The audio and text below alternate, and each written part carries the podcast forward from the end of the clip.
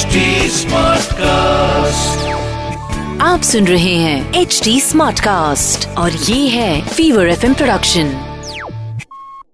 ये कार्यक्रम सत्य घटनाओं से प्रेरित है। जिनके साथ ये घटनाएँ घटी उसकी वास्तविकता उन्हीं तक सीमित है। भूत प्रेतों और असामान्य विषयों के होने पर चैनल कोई दावा नहीं करता और न ही प्रोत्साहन करता है।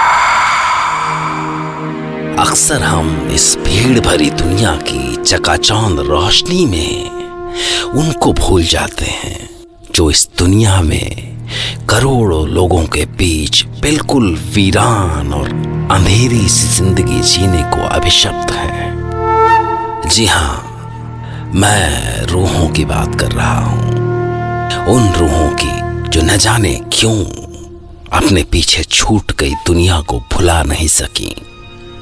उन्होंने अपनी एक छोटी सी दुनिया बना ली है। और उस दुनिया में हमारा दखल अक्सर हमें बहुत भारी पड़ जाता है। मैं डॉक्टर नागर, पेशे से मनोवैज्ञानिक और पैशन से ह्यूमन माइंड का फ़ैन। आपके पास लेकर आता हूँ, मुझसे मिले कुछ लोगों की आप बीती, कुछ घटनाएँ जिन्हें सुनकर आप सोचने पर मजबूर हो जाते हैं।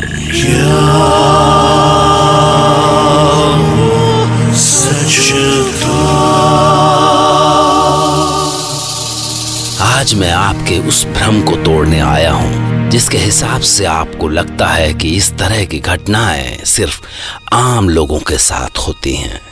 आज की कहानी बॉलीवुड के मशहूर अभिनेता शेखर सुमन की है। दरअसल शेखर सुमन साहब अपनी व्यस्त ज़िंदगी के बीच एक दिन अचानक मुझसे टकरा गए और उनसे अपनी ज़िंदगी का एक पन्ना खोले बिना रहा नहीं गया। और आज वो ज़िंदगी का ये पन्ना फिर आपके सामने खोलेंगे कि कैसे एक रात खौफ ने उनकी ज़िंदगी और सोच बदल दी और कैसे वो इस खौफ से बाहर आ सके। शायद ये घटना अभी हाल ही में यही कोई दो साल पहले जब मैं दिल्ली गया था तब हुई। दरअसल मेरी एक शूटिंग थी दिल्ली में। तो मैं खुश था कि चलो अच्छा है छोटी से भी मिलना हो जाएगा। दरअसल मैं अपनी सबसे छोटी बहन को बहुत पहले से ही छोटी ही कह के बुलाता हूँ। तो मैं उसके घर पहुँचा वसंत विहार। भैया? सरप्राइज़ सरप्राइज़ अच्छा सरप्राइज़ ये क्यों नहीं कहते कि आपको अचानक दिल्ली से किसी शूट का कॉल आ गया होगा और आप मुझे बताना भूल गए कि आप आ रहे हैं हाँ? Now this is not fair छोटी। ये ठीक नहीं है। एक तो मैं तुम्हें सरप्राइज़ दे रहा हूँ और एक तुम हो कि अभी भी कंप्लेन कर रही हो। अरे यार उनको अंदर आने दो। तुम तो आती ही शुरू होगी। ओ सॉरी सॉरी सॉरी चलो अंदर आओ। आपने ना इन पे जाने क्या जादू चला रखा है? हमेशा आपकी ही साइड लेते हैं। चलिए। किसी पे तो जादू चला।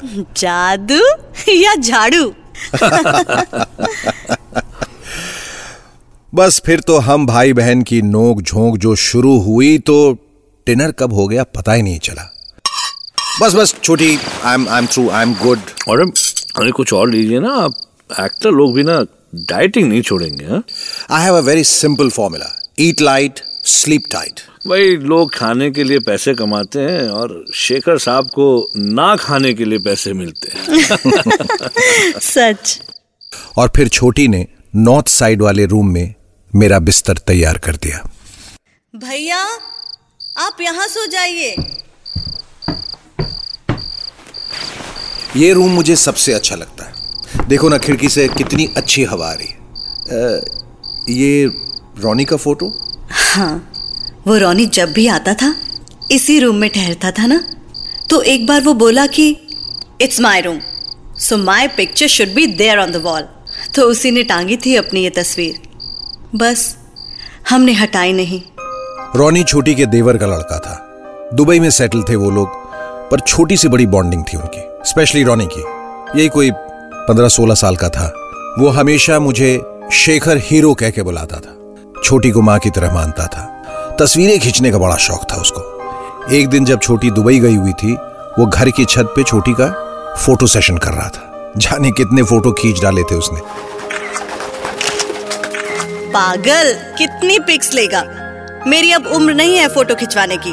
अपनी गर्लफ्रेंड्स की पिक्स निकाल। When Ronnie says, nobody argues. Stop your filmy dialogues हाँ अरे देखना आंटी। मैं आपको शेखर हीरो से भी बड़ा स्टार बना दूँगा। बस करना रोनी। मुझे और भी काम है। Only one more pic aunty हाँ इस टूल पे चढ़ के क्लिक करता हूँ। Wow that's the right angle background में डूबता सूरज और फोरग्राउंड में आपका चाँद सा मुखड़ा। डूबता सूरज? अरे डूबता चाँद। बस बस बस बस। होल्ड दिस स्माइल और तभी अचानक स्टूल से उसका पैर फिसला और वो छत से नीचे। रोनी रोनी रोनी रोनी। छोटी स्टॉप क्राइम इसमें तुम्हारी कोई गलती नहीं है। सो स्टॉप फीलिंग गिल्टी शायद यही उसकी नियति थी। जिसको जाना था वो चला गया।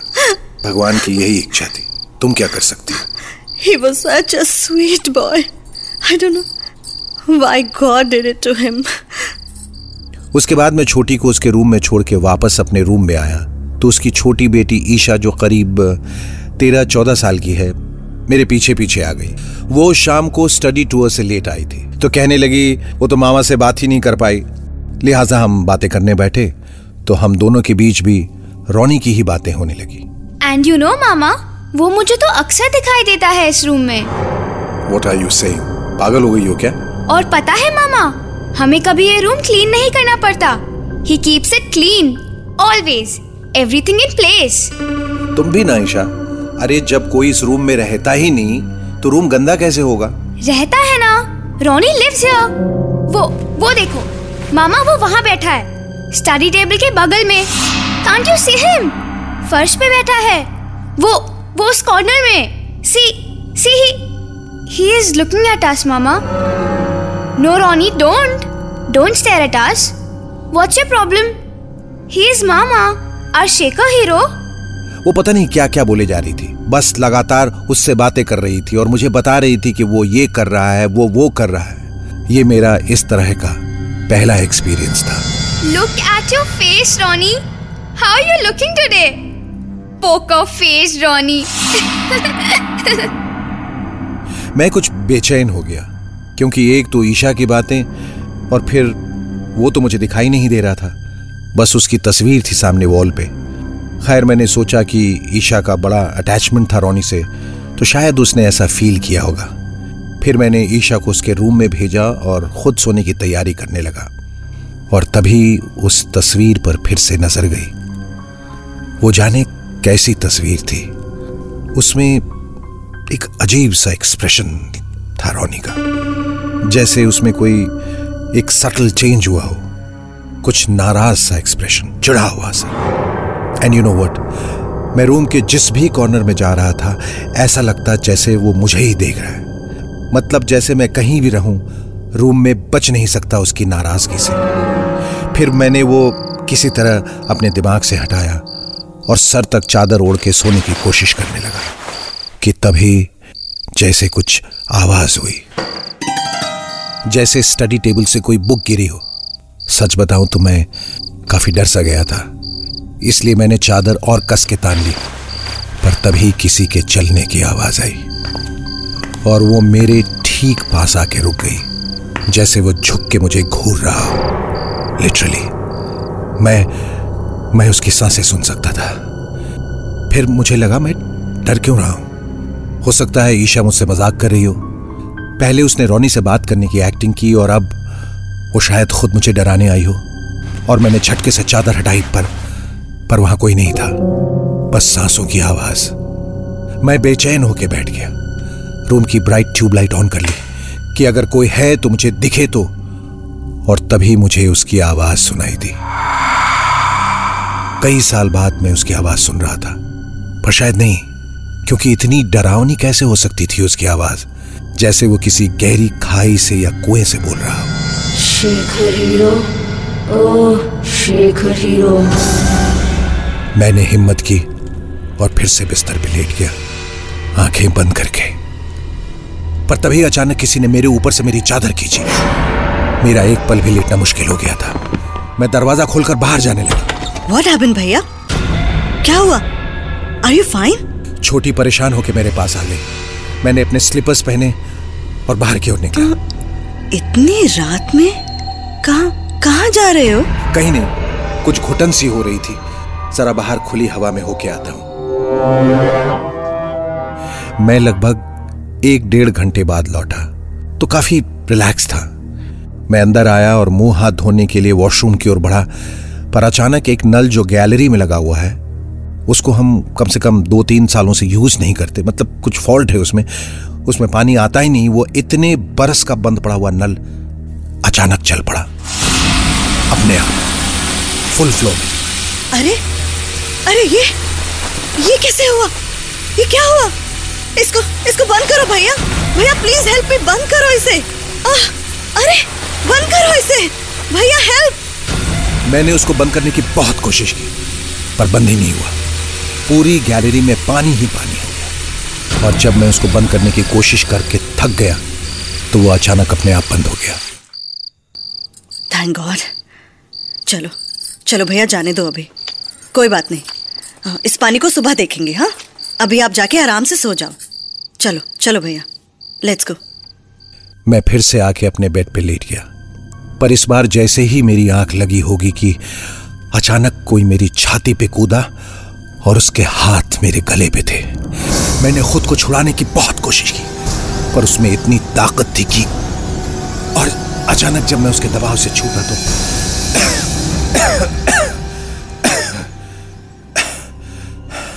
तो मैंने देखा कि मेरा साई बाबा वाला लॉकेट, जो मैं हमेशा पहनता हूँ, इस वक्त भी पहना है। वो खुल गया था। मैंने सोचा कहाँ अंधेरे में उसको बंद करने की कोशिश करता रहूँगा तो मैंने उसको वैसे ही तकिए के नीचे रखा कि तभी मुझे अचानक पीछे से आवाज़ सुनाई दी। शेखर हीरो। कौन है? कौन है? कौन है यहाँ? Listen Shekhar hero. This is wrong who is this Ronnie, and it's my room. Get out of my room. Why Just don't dare to enter here again. But Ronnie this is not just your room When Ronnie says, nobody argues. और अचानक room की books furniture इधर उधर गिरने लगे।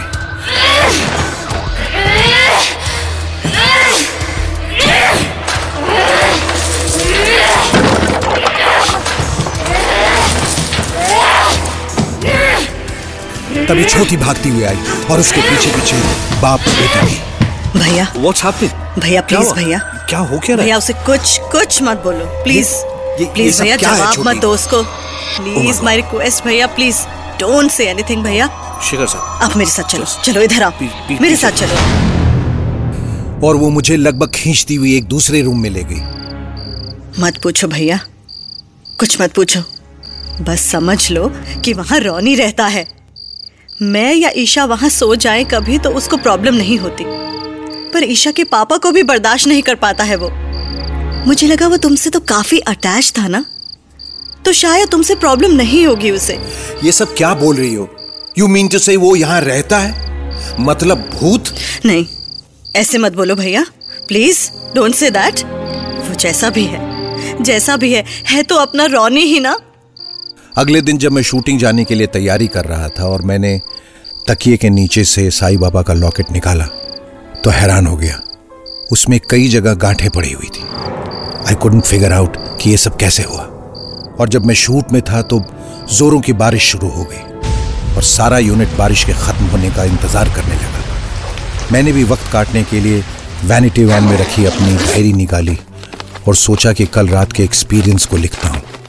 पर जब मैंने डायरी खोली तो उसमें कुछ लिखा हुआ था। Don't ever dare to enter the room where I live. ये कब और किसने लिखा मुझे नहीं पता क्योंकि मेरा ब्रीफ केस तो हमेशा लॉक्ड रहता है बहुत मुमकिन है कि ईशा के बिहेवियर ने शेखर साहब के मन में वो बहुत सारी बातें डाल दी जिसके बाद उन्हें रोनी के उस रूम में होने का इल्यूजन होने लगा पर शेखर साहब की बहन के मन में भी वैसा ही इल्यूजन हो, ये कैसे मुमकिन है? और एक सवाल ये भी उठता है कि वो नल जो बरसों से बंद था, अचानक चल कैसे पड़ा? और फिर अचानक बंद भी हो गया। और सबसे बड़ी बात तो ये है कि शेखर साहब की डायरी जो हमेशा उनके बैग में लॉक रहती थी उसमें रोनी की हैंडराइटिंग में वो चेतावनी कहाँ से आ गई? एक सवाल और है कि रोनी की डेथ तो दुबई में हुई थी। फिर उसकी आत्मा यहाँ दिल्ली में क्या कर रही है? मैंने सवाल उछाला है। आप जवाब सोचिए।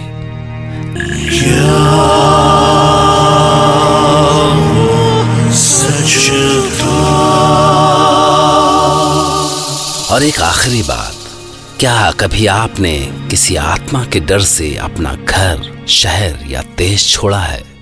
अगर हाँ तो चैन से मत सोइए क्योंकि आत्माओं को कोई सरहद रोक नहीं सकती। आप सुन रहे हैं एच डी स्मार्ट कास्ट और ये था fever F production H smart cast